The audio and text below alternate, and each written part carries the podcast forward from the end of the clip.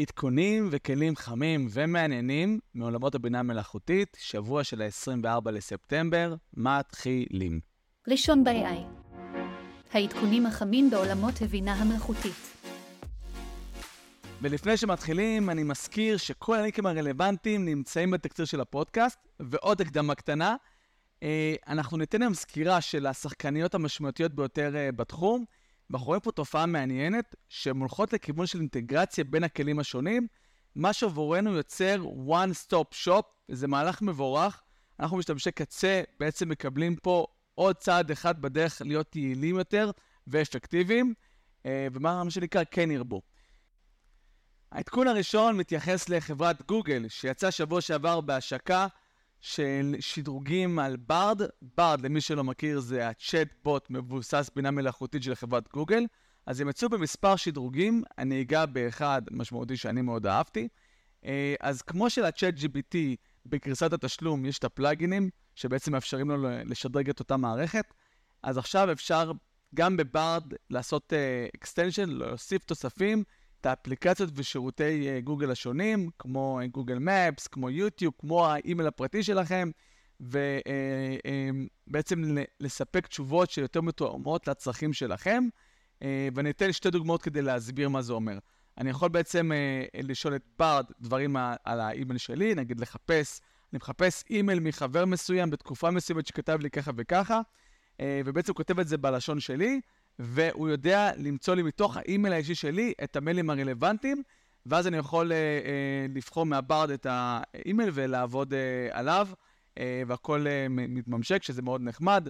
דוגמה אחרת, אני יכול בברד בעצם אה, לחפש סרטונים, אה, סרטונים ביוטיוב שרלוונטיים אליי, אה, בהתאם לצרכים שלי, סרטוני הדרכה, לפי אורך, לפי אה, שפה וכולי, אה, ולקבל את התשובה שאני רוצה. אה, ממש tailor made, וזה בהחלט קפיצת מדרגה. העדכון השני מתייחס, איך לא, למייקרוסופט, דיברנו על גוגל, לא נדבר על מייקרוסופט. אז השבוע בשעה טובה הם מכריזים על ממשק קו-פיילוט שישולב בתוך האפליקציות של מייקרוסופט 365. אה, זה יהיה עדכון חינמי, החל מה-1 לנובמבר זה גם יגיע ללקוחות הארגוניים. הם יצאו סרטון תדמית מדהים מדהים מדהים, מאוד אטרקטיבי, מדגיש בעיקר את הפרודקטיביות, את הערך של הפרודקטיביות ואת הערך של היצירתיות. אה, וזה בעצם אומר שהקו-פיילוט ישולב בתוך האפליקציות של מייקרוסופט. אגב, הם אומרים שיש להם כ-150 אפליקציות שונות, אז בכל אחת מהן יהיה איזשהו שדרוג מבחינת הבינה המלאכותית. אה, זה אומר שאם אנחנו נרצה, נגיד, ליצור אה, מצגת באמצעות הפאורפוינט, אז נוכל בעצם לעבוד עם העוזר האישי, לתת לו משימות, בקשות, כמו שאנחנו מכירים מכל האפליקציות של ה-Generative AI. וזו אה, בשורה משמעותית, אבל שוב, זה עדיין בשורה. אה, בואו נראה איך זה ילך, זה כבר הרבה זמן דובר על זה. בואו נראה את מבחן התוצאה, אבל יש הרגשה שמייקרוסופט לא יאכזבו אותנו.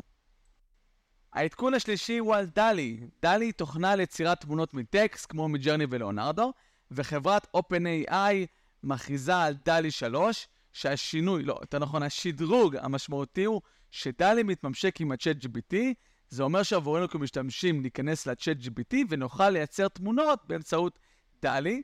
הם יצאו עם סרטון, אגב, גם סרטון מדהים, שמראה שהדבר הזה יהיה הרבה יותר פשוט ונוח ומונגש וגם יותר ייחודי.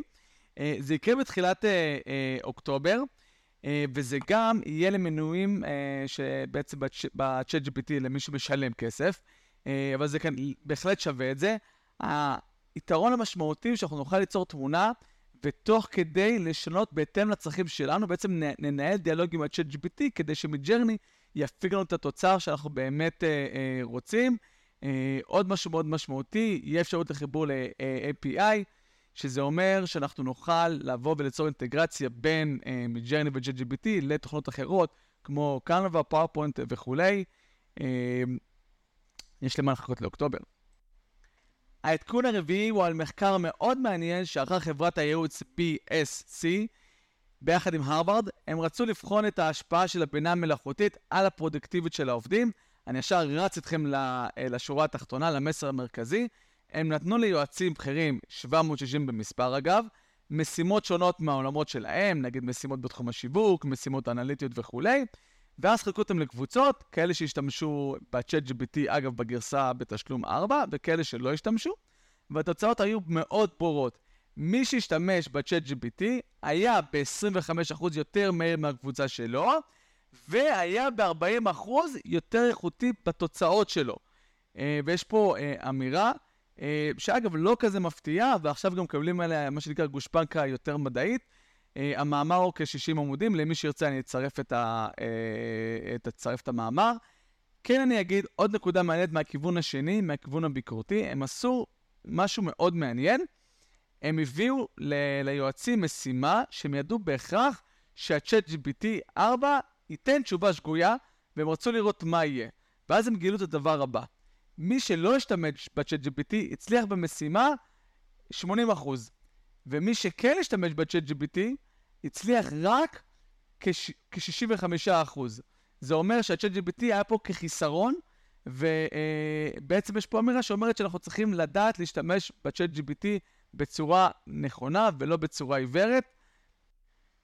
העדכון החמישי והאחרון הוא על מפגש מאוד מעניין שהתקיים שבוע שעבר, ששם בחדר אחד אנשים מאוד חזקים כמו אילן מאסק, ביל גייטס, מרק צוקרברג ואנשים נוספים.